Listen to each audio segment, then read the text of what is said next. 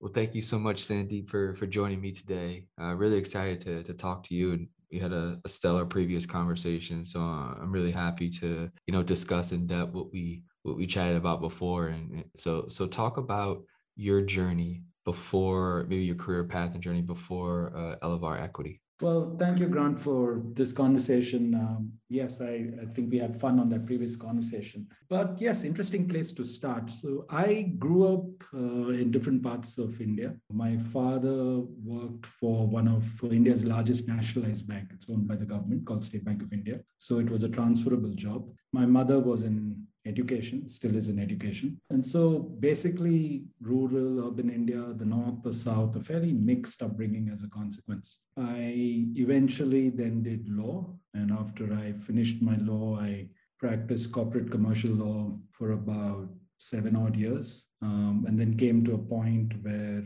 I felt I needed to do something different.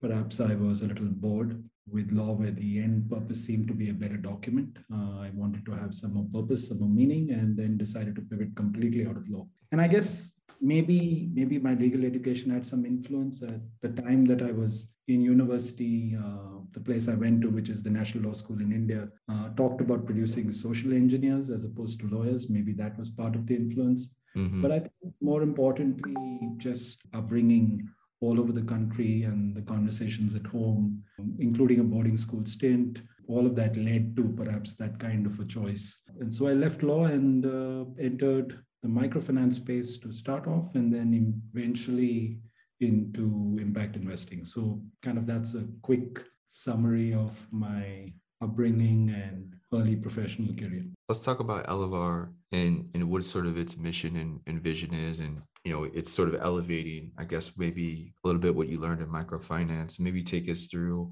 maybe what you learned from that those years doing microfinance and maybe how now you look at maybe you know vc is sort of this you know next level stage of what microfinance can be for latin america india we started investing on a simple premise that there are ideas, products, services uh, where a for profit approach would make sense. And what a for profit approach could help on is fundamentally build scale uh, reach a larger footprint of people who had the needs and wants for essential products and services. Um, and so you could build a fairly robust business, but also deliver something that was very important to low income communities. So I, I think that was the broad canvas. And we in our early days certainly wanted to demonstrate that a commercial model was possible to be able to achieve that. Microfinance is where we started. That was our early investing trajectory. But over time, through the combination of what we learned in the microfinance sector, maybe a couple of things through some difficult investments that we made outside of microfinance.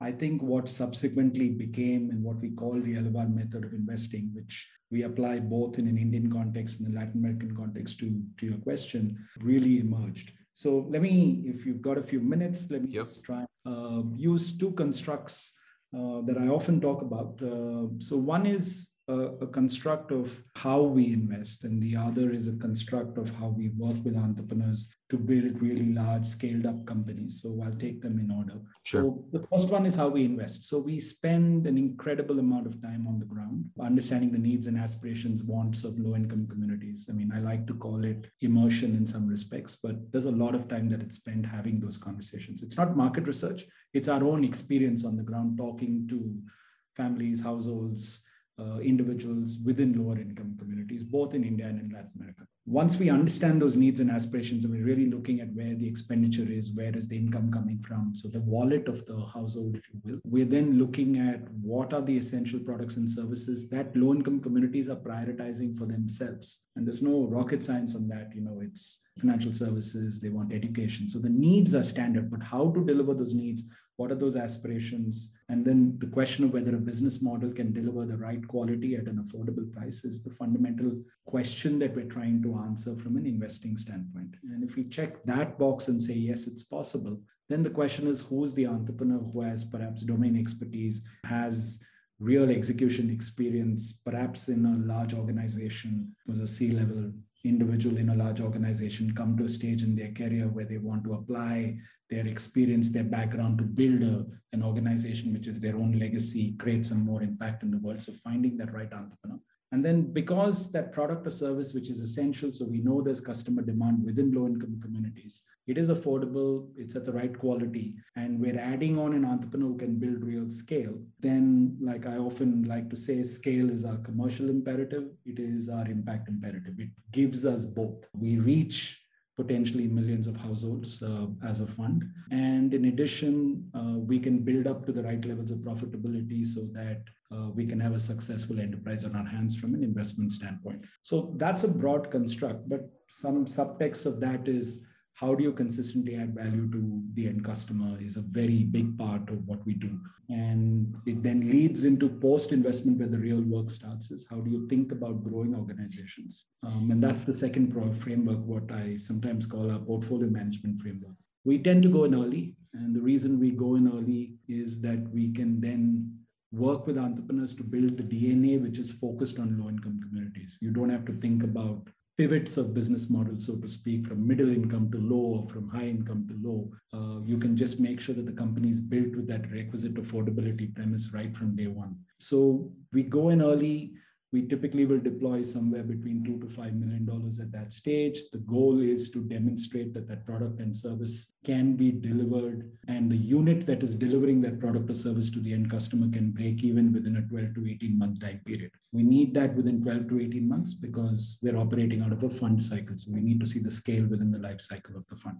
If we get that right, we then go into the second phase, uh, you're typically raising a Series B at that point of time. We are investing. We may be bringing in a new investor, and you're building out the organization for scale. So senior management, risk management, governance, um, any technology enhancements that are necessary. All of those dimensions are brought in. Ideally, five to ten million dollars Series B. You're uh, taking about 12 to 18 months again and then, so effectively, somewhere between 24 to maybe 30 months approximately, you have what is quite interesting uh, a robust business model because you've proven out your distribution unit economics in the first phase, and you now have an organization to scale. And so you can just go after the market opportunity as a consequence and create a lot more impact and a robust enterprise, which is truly scaled up and adding the value that we would like to see for low income communities. So these are the two frameworks we actively use. There's a there's a bunch to unpack there. One would be some topics around scale. Uh, yeah. And then the other would be, I think the first I'd want to tap on, and maybe the, the, the two's kind of parallel together. The focus on India and Latin America is that because the potential of scale is very similar because of population size and sort of the lack of technology being embedded at like foundational levels in, in those regions around the world? Interesting question. Uh, let me take the second part and we can come to you know the broader scale question but i think sometimes good strategic choices are driven by internal considerations as well as market considerations so the internal considerations partnership of elevar comes from these two regions so mm-hmm. as a gotcha.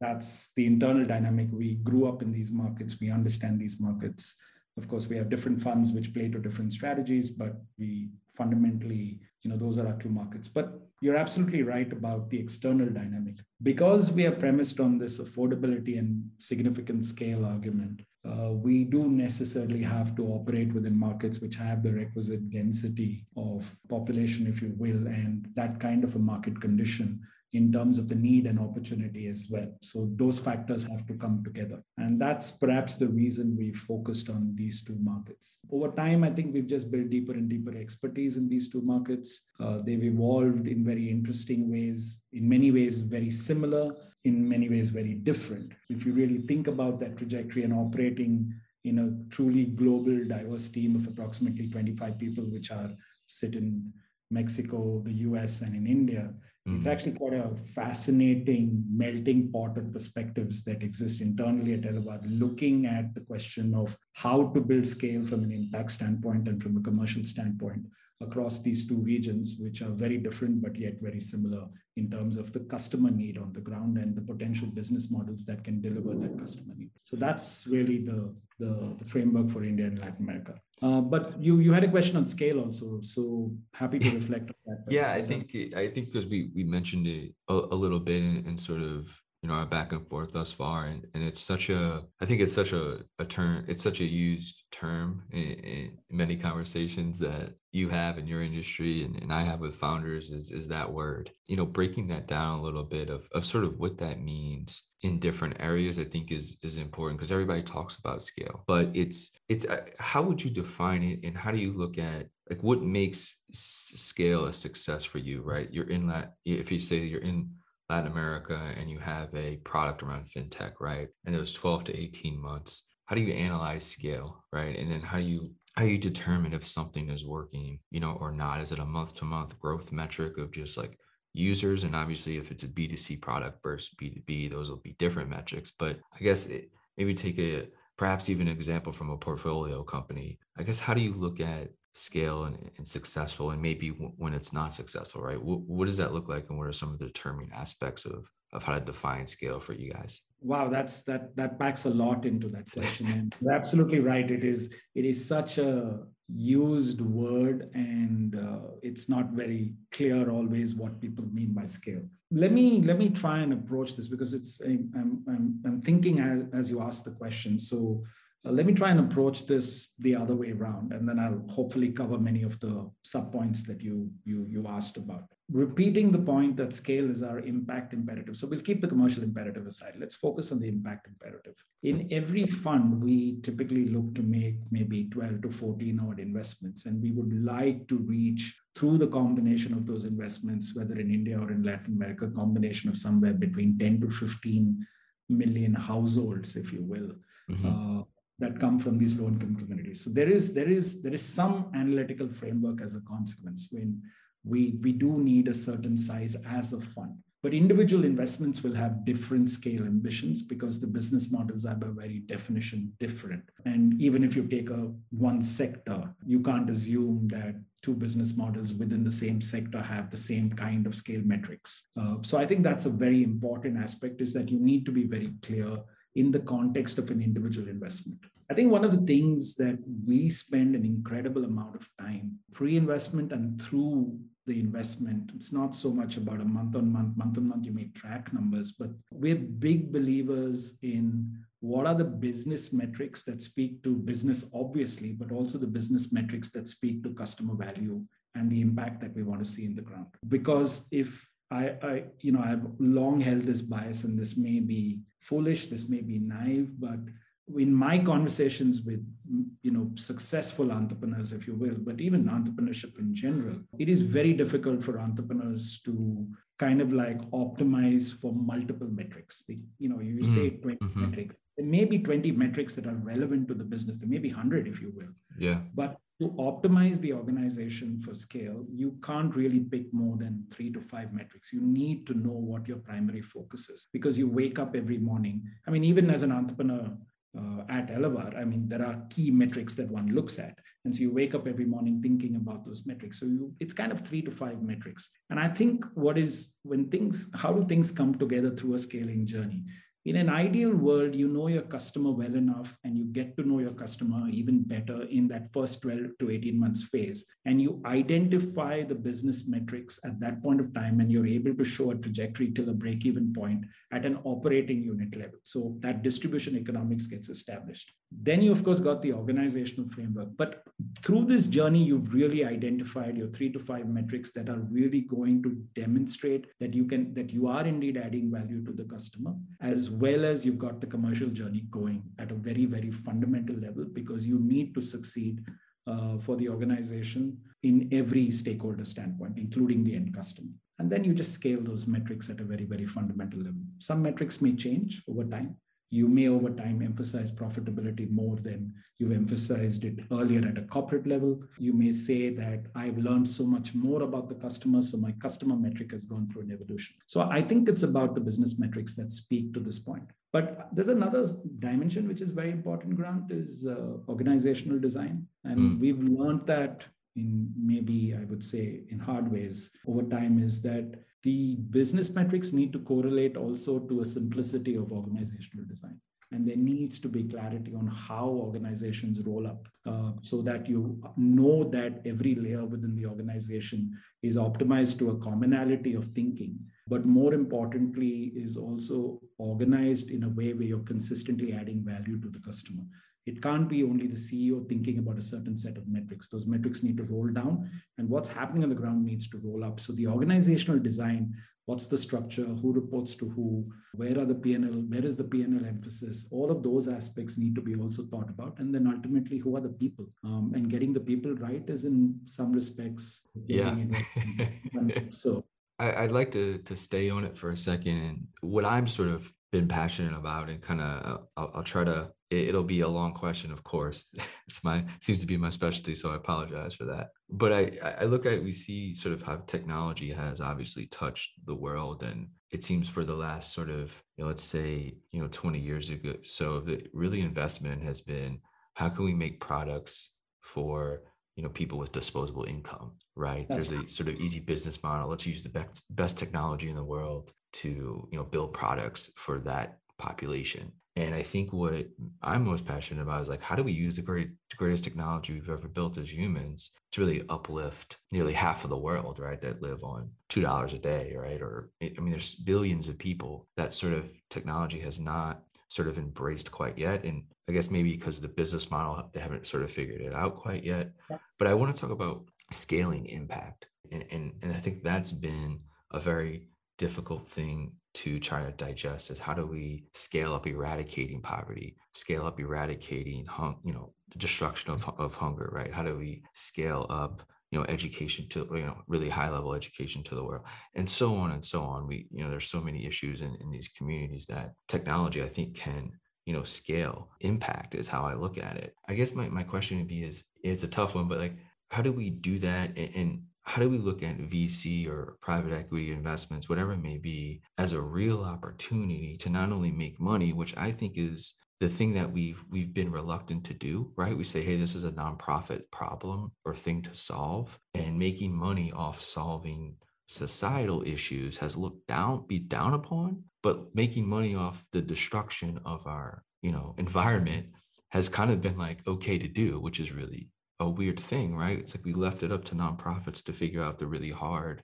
systemic problems in society and left vc to kind of put money in things that you know are like gaming or something like that which is fine right? But like there's such a disconnect right? So i just want to like how do you think about scaling impact right? And, and scaling you know these issues that face society? Yeah that's a that's a lot of ground to cover. Uh, very complex big questions that that you asked and and and i could not agree more that these are some of the larger questions that the world is beginning to address and needs to address a lot more going forward. So let me try and pick up a few different threads. So one is your comment about nonprofits and for-profits. And I fundamentally believe that there is unnecessary disconnection between those two worlds. There are so many issues under the sun where there is no business model that can even remotely address that. So that is the role of nonprofits. That is the role of government. Um, and that perhaps approaches a certain segments of population, certain income levels. Uh, so there's a combination of the product or service, and there is the combination of disposable income to be able to even buy a product or service. Right. Right. I think we have to be cautious on that front. You mentioned hunger. Uh, if there's a business model that addresses it from a food standpoint, somebody needs to pay for the food. So you're automatically dealing with a segment of the population which may have tiny bits of income, but at least can pay, then you can think about affordable food. Uh, mm-hmm. But for a set of the population which cannot even have that much disposable income, then you do need an alternate structure. So I, I, I, I, am uncomfortable when people talk about the separation of these two, or even when say, oh, nonprofits, oh, they don't scale and they are capital constrained. And so therefore I want to go to impact investing. Impact investing operates in a different context. And the work that nonprofits do, even impact investing very often is standing on the shoulders of giants within the nonprofit space. So I think I don't, I, I would say we have to just recognize the role of nonprofits and mm-hmm. the role of impact enterprises, if you will.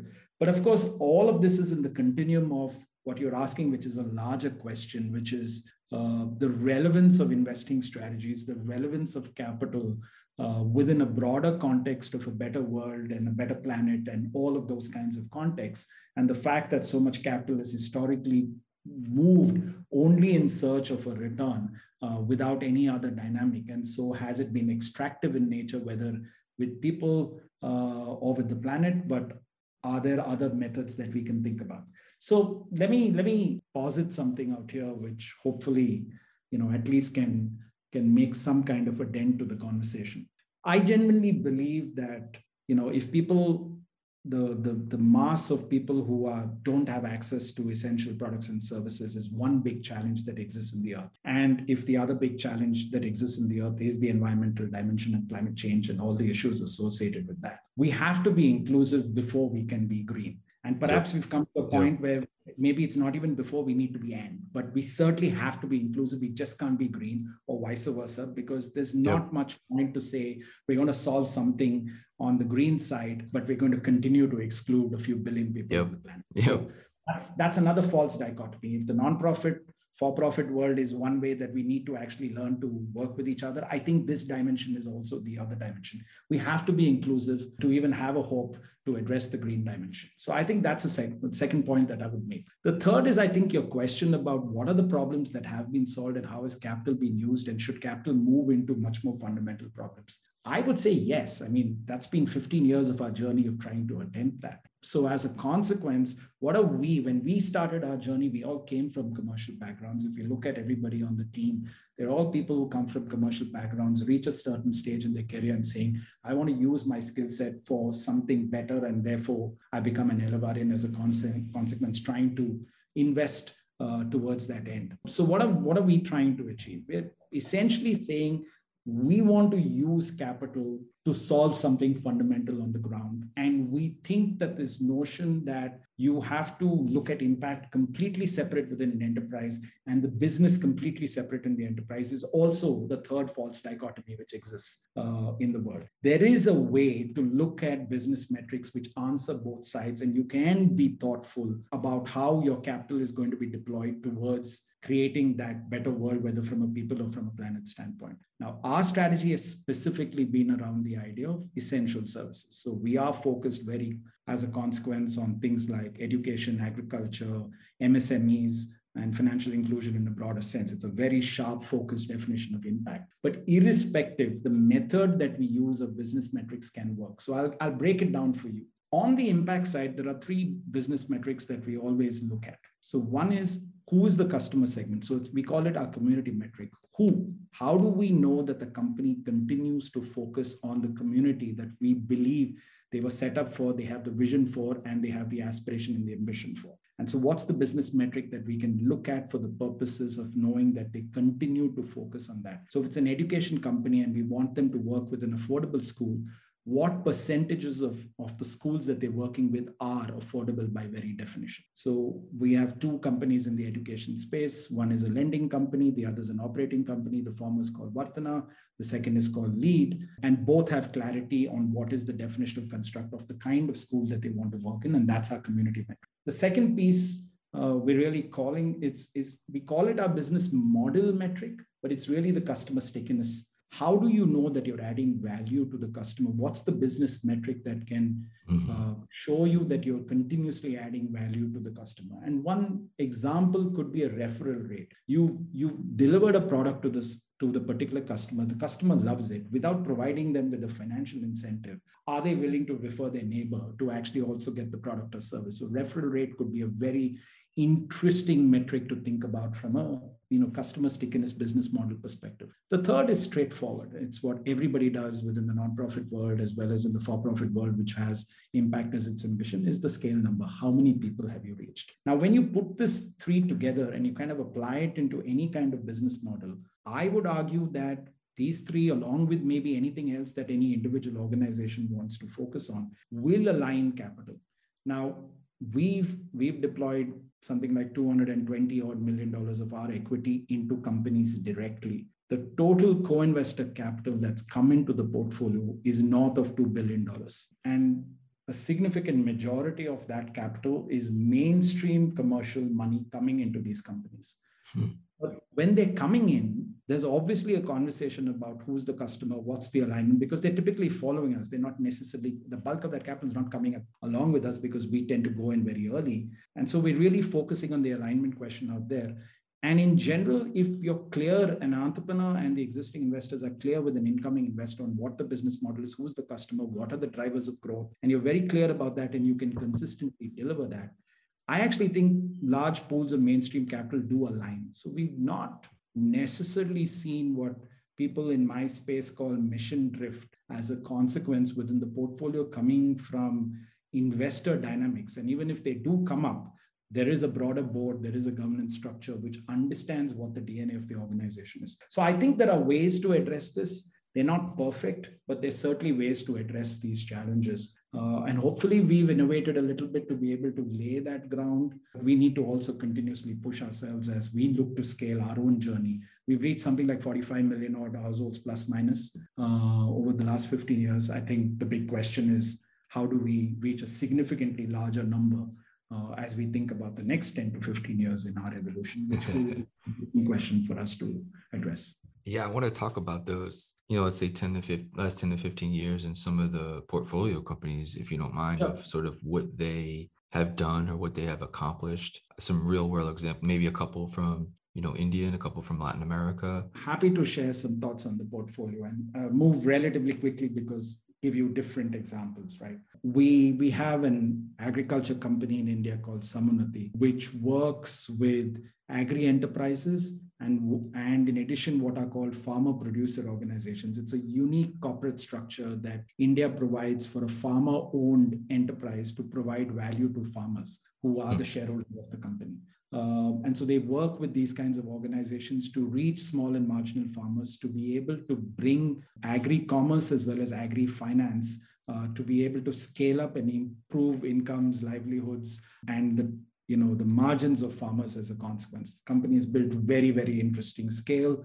We just love that company. I mentioned Lead School. It's uh, it's an education company focused on educational outcomes, measures itself by educational outcomes at an individual child level. But the way they do it is by bringing a combination of a technology solution as well as textbooks and curriculum and methodology and pedagogy, all of that into the classroom, into an affordable school classroom where they're able to enable a teacher who has very limited resources to be able to drive impact as far as her children are concerned and really be able to support that teacher to be able to provide a great educational outcome. So they have a teacher app, they have a parent app, they have a school administrator app, and there is a complete interface in terms of what is the work being done in the classroom? What is the work that needs to be done at home? How does the school administrator view the entire school? And how are we achieving the educational outcomes? And there's a business model premised on that whole thing. They today are working with 5000 odd schools and are scaling dramatically as a consequence. Mm.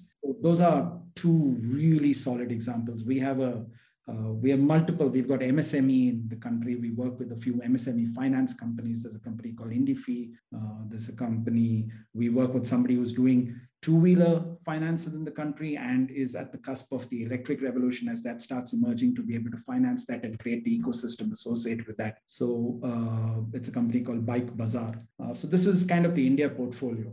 On the LATAM side, uh, we have a company called Nuvem Shop, which the best way to think about it is in many respects, you can think about it as an e-commerce platform. But mm-hmm. I like to say an e-commerce platform which is built and constructed to add value to the MSME that is making products or services to find market linkages and then build the payment infrastructure and build the necessary pipes for mm-hmm. them to find markets as a consequence. So the emphasis of it is a little different. Think of it as perhaps the Shopify of Latin America in some respects. Again, yep. a very successful company out there. We have a company called uh, Credi Justo out there, which is uh, MSME finance and leasing play in Mexico, again, doing extremely well. Mention a third company out there is a company called Favo, who works with individuals within communities to aggregate demand for basic groceries and then be able to supply them at the right quality and at the affordable prices by people who are inside communities. So if you look at all our business models around, everything is actually not a top-down model. In fact, all our business models are, and we're looking for entrepreneurs of that kind who are thinking about everything bottom up. So you start with the customer. What's the interaction point with the customer? How do you leverage technology out there? That piece. And then you go through the organization and kind of like build it upwards. So the DNA is consequently very, very different. And that's something I think we've really been able to show uh, can work uh, through the success uh, of some very, very wonderful entrepreneurs. Yeah, I think we we touched on uh, a little bit of of how the relationship between you know nonprofits and you know allocators of capital or venture capital to how maybe they can they can work together you know better to help you know scale certain things i want to talk about maybe another you know partner that has its i guess pros and cons can be difficult obviously and that's sort of uh, governments yeah. and whether it's sort of local and, and maybe at a higher level in, in certain regions have you had conversations with with government i just think that when you look at startups you know in cities especially you know in, in america where, where, sort of i'm from there sort of hasn't been this to me like just really in-depth sort of trying to partner together to do certain things i mean sometimes like hey come build your your cars here right like these sort of big projects that get on tv you can cut tapes whatever but at a real sort of startup level right early stage startups and, and investing you know million into a local company or something like that that has real chance to to kind of help their citizens right like how has, has been the relationship maybe or just conversations with with governments whether it's India or Latin America, have those been fruitful? Have those, I guess, what's your take on sort of private, public sort of partnerships to help, you know, scale a lot of these things we're talking about? No, that's a very interesting question, and and, and I'd broaden it from saying just governments, but also to regulators, right? I yeah, that, yeah, that, yeah. That, that's the construct. I may be a little counterintuitive on this, but in my view, you know, it's I've just generally found at least within the Indian context, that regulatory frameworks are helpful and can be very positive as far as driving change from a customer standpoint. So I, I, I, that's one thing I do want to call out. Secondly, I do think that there needs to be recognition that government does play a role when you are dealing with the impact ecosystem, irrespective of where in the world you're operating. Uh, it could come through pools of capital, which could be, for example, on the debt side. It could come from regulation, which requires other financial services providers like banks to provide credit, maybe right. to a microfinance institution or to another kind of lender that's focused in the market. So there is a lot of that which happens, and it's it's not uh, something that I would say does not happen. In fact, it actively happens. Almost every one of our companies, for example, which is in the financial services space, has borrowed from institutions that are government regulated or or actually government owned more fundamentally. So I would say that partnership does exist and it's a very meaningful and there is regulation which plays a very positive role as a consequence. I think very often the worry from government comes from what I would call the, the political and I think the other dimension where the worry from government comes from if your revenue model is premised on the government paying. Mm-hmm. And I yeah. think there is space for that. But I think in a broader VC community, I think, you know, there's probably more caution when it comes to that if i were to take the premise of your question and say where do i see that sometimes operating? But in many of our companies actually you see very active positive engagement. You see multilateral money coming into our companies as equity investors which is ultimately governmental money of different kinds. And so you do see DFI multilateral capital also coming and as investors into some of our portfolio. So I think there are different shapes and forms of that kind of relationship. It is more complex, but I think there are models which have which work and certainly have been implemented across our. And keeping on that sort of subject of like you know cities and regions, are are there any ones that maybe you want to give give like some praise to? Maybe sort of startup hubs within you know countries in Latin America or cities or, or, regions or cities in India that have you know really embraced you know startups and sort of the, the entrepreneurship sort of journey and mission of, of trying to solve problems through through business right? Are, are there any sort of local areas that you think are sort of just you know hotbeds right now for really embracing the entrepreneurship journey well, I, I think maybe a few years ago I would have like been very specific and say, oh, we see many of our entrepreneurs coming from this region because yeah. of X factor, because of Y factor. But but I but I think we have to recognize that the nature of entrepreneurship, the source from where entrepreneurs are coming, is democratizing a lot. It is yeah. it is definitely coming from all over the world. And uh, if you look at even active pipeline within the India portfolio today that we're considering or are open to considering investments, etc. Uh, you're seeing entrepreneurs coming from all over the country. It's not necessarily coming from the five or the six top cities of the country. So that's amazing because fundamentally, you you that means that talent is closer to the ground in terms of the problem statement that they're trying to solve. Now, the question will really become interesting is as you go into these smaller towns and if these organizations start to scale, is how do they attract that talent at scale to be able to build even further scale which will become the interesting thing is does that talent exist in a small town? But i think in that respect maybe because we're all getting used to work from home and hybrid work cultures etc maybe actually now that's going to lead to a proliferation of entrepreneurships and you know leadership that coming from different parts of the world. So i actually want to celebrate the reverse. I want to celebrate the fact that it's coming from all over. And even in very difficult environments even from a regulatory standpoint in some parts of the world or in cities where you don't normally associate with entrepreneurship etc you're seeing the emergence of high quality entrepreneurs. And you know it, it's awesome. It's just awesome. Um, i'll kind of end on a last couple questions here. And and one would be just you know your process as an organization of you know choosing who to invest in you know whether it's a you know is it is it a is it an email pitch right? Or you you know doing networking events? You know do you trust other vc partners that present you with opportunities? I guess how are deals deal flow coming to you at the moment and what's the process of sort of navigating the deal flow and actually then choosing for lack of a better term you know write a check right and really invest in, in companies what's that process like for for you no very interesting question again i mean so deal flow comes in uh, in all the usual ways that any that any vc would get deal flow it comes in cold it comes in through a reference it comes through an investment banker it comes through a call. I mean, there are all the various ways that any VC gets. What I particularly love is that we get a reasonable amount of pipeline through our entrepreneurs and ah, yeah. people that we really like and trust. And so uh, we sometimes call our capital human centered capital. If you ask me, there is a process layer which is very robust and very strong in the evaluation of an investment. But ultimately, if you ask me what really tips the scale, is the alignment that we can build with an entrepreneur. And by alignment, I mean two or three different things. So, one is we are interested in the problem that the entrepreneur is looking to solve and we are aligned in the way he's or she is looking to solve that problem. So it could be that because of our own thesis development at our end and the time we've spent in the field talking to you know low income communities and the end customer we think a different approach will work. And the entrepreneur is talking to us about a different approach. And if we can't come to a consensus on that that actually we share a common vision of how to approach that we'll pass on that investment. So i think that's one aspect of alignment. But the other aspect of alignment is can we work together for five to seven years? And can we have that honest conversation? And how do we know that that can happen through the existing conversations through the investment cycle uh, that we're trying to make? So i would say these two aspects of alignment are very very important. In addition of course you're looking at the product construct you're looking at the overall quality of the team you're looking at any traction that they may have had at the point that we're considering it. But we go in early, we're very comfortable with raw startups. So maybe, you know, that of course depends on the organization.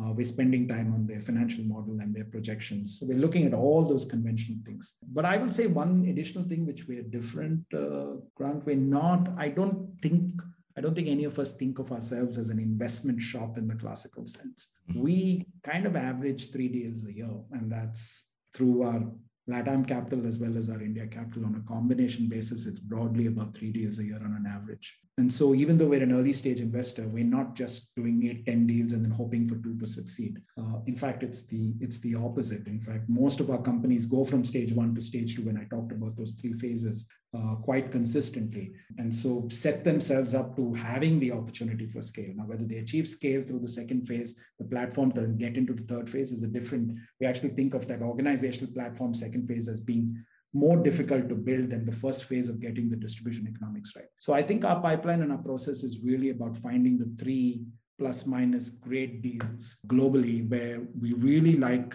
the entrepreneur, we have that sense of alignment we think the product construct makes incredible sense and the distribution strategy that the entrepreneur is telling us is something that we can relate to and believe in based on our own experience in the field. So that is how our pipeline gets constructed and as a consequence it tends to be a little bit more proprietary is the word people use in our space uh, where it's not it's not very competitive when we come in but then other folks tend to follow us through our journey.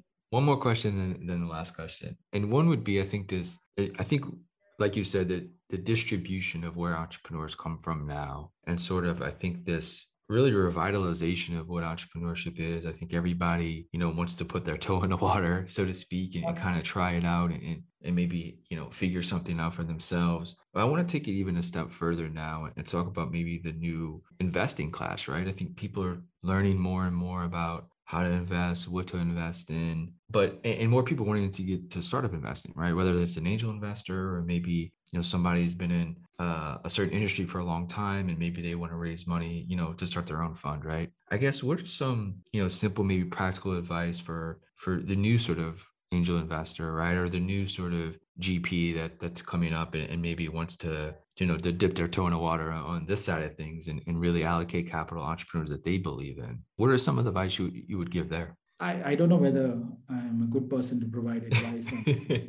I don't see myself as an investor. But you've learned a lot, right? You know, yeah, 15 years in it. I, I, mean, there's yeah. there's definitely lessons there, right? Perhaps the one thing I would say investing is a curious balance between you know things that you know and therefore you can get a sense of comfort and then things you don't know and therefore you take risks so it's that balance between those two. So i would say for folks like angel investors etc you see a lot of that capital and people either are going in with a little bit of herd mentality because somebody else has taken the call. But i would say people should build their portfolios based on what they know and then then see what's the level of innovation and risk that they're willing to bear. I would say would be one piece. On the gp side i think i would say is is is clarity on what you're looking to focus on. And I think the sharper the focus and the kind of change you want to see through your portfolio is probably a better thing because you then develop deeper expertise and can then be more valuable to the entrepreneurs that you're looking at. I kind of like think of it as, you know, there's that old adage of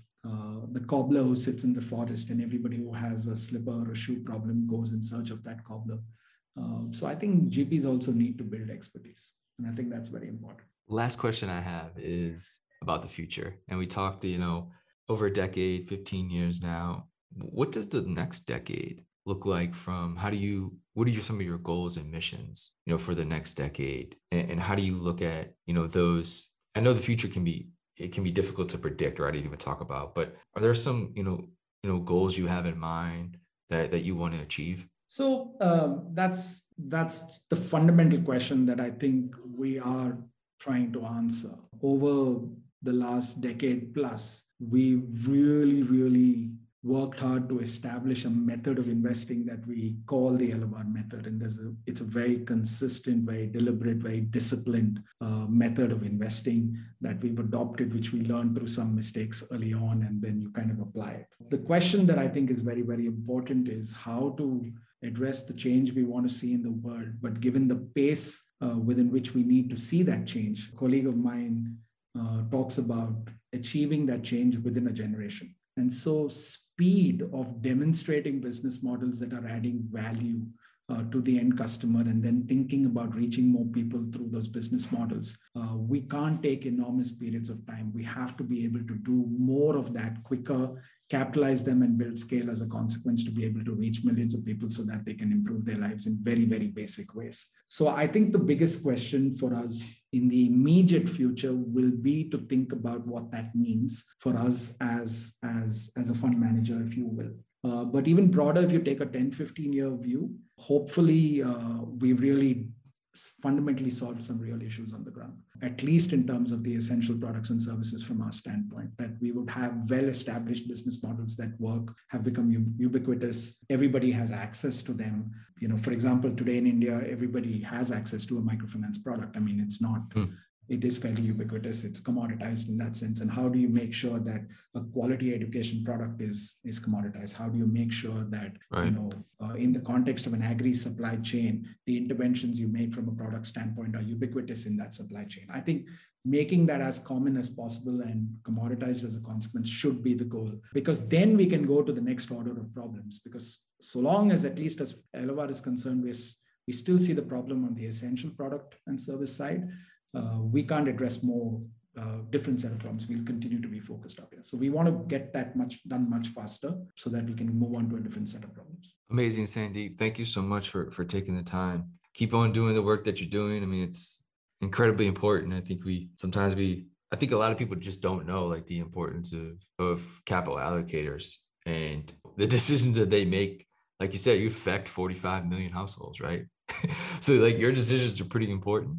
And uh, you know, I, I think it's uh it's really important to to talk about, you know, these visions and missions because you know what you do matters.